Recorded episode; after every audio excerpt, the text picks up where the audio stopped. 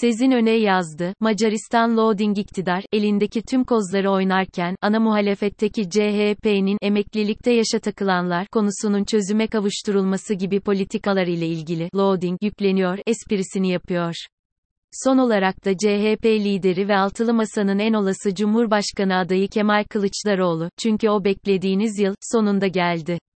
Loading, loading, loading, diyen bir tweet mesajı paylaştı. 2023, Cumhuriyet'in ikinci yüzyılı, Türkiye için dönüm noktası olacak olacaktı. O zaman, meclis ve cumhurbaşkanlığı seçimlerinin gerçekleşeceği yıla girerken, neden o değişim heyecanı ve tarihi bir dönüm noktasına sonunda gelindiğine dair güçlü inanç bir türlü yüklenemiyor. Şu an, loading, tek şey, Nisan 2022'de Macaristan'daki genel seçimlerde yüklenen hayal kırıklığı senaryosuymuş gibi hissediliyor açıkçası, doğan algı bu. Uzun süre yaşadığım ve hala yakından takip ettiğim Macaristan'ın son seçimlerinin, Türkiye'nin siyasi geleceği için örnek teşkil etmeyeceğini öne sürüyordum. Ne yazık ki, bu fikrim hızla değişiyor. Önce Macaristan'da ne olup bittiğini ve neden en baştan Türkiye'nin gelecek seçimleri için örnek teşkil edebileceği iddiaların arkasında yatan faktörleri hatırlayalım. Malum, Macaristan'da da uzun soluklu ve muhalefetin bir türlü alt edemediği bir iktidar var. Nisan 2022 seçimleri yaklaşırken ise ilk kez iktidar değişikliği mümkün olabilecek gibi gözüküyordu çünkü orada da hemen tüm muhalefet ortak oyun oluşturmuştu. Muhalefetin ortaklığındaki kilit odakta bir altılı ittifak idi. Kamuoyu araştırmalarına göre, Macaristan'ın altılı ittifakı, iktidar partisinin en az birkaç puan önünde gidiyordu.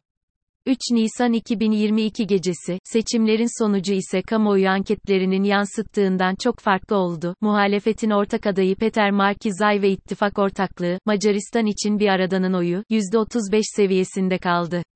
Başbakan Viktor Orban ve partisi Fidesz de, %53,10'luk oyla yeniden iktidara geldi.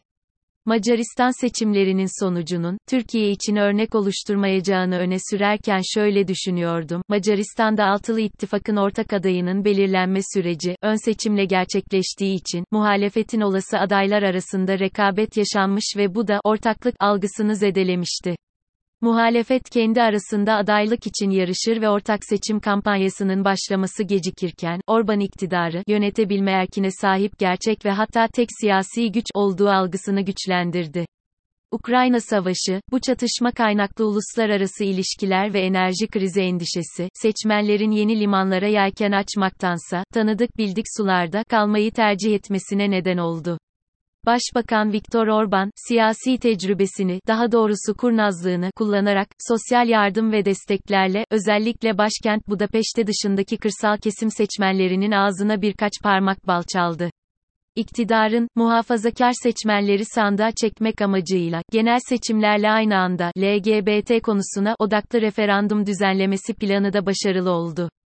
Bu referandum meselesi, kozmopolit ve liberal kentli seçmenleri sandıktan soğuturken, kırsal kesimdeki muhafazakarları motive etti.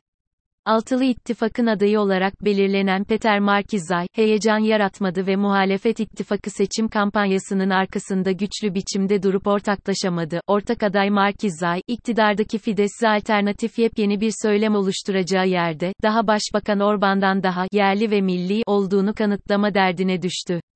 2023'e girerken ise, 8 ay önceki benzemezlikler, giderek benzerliklere dönüşmeye başladı. O nedenle, seçimler yaklaşırken, loading olan, ola ola Macaristan olmasın diye uyarmadan edemiyorum.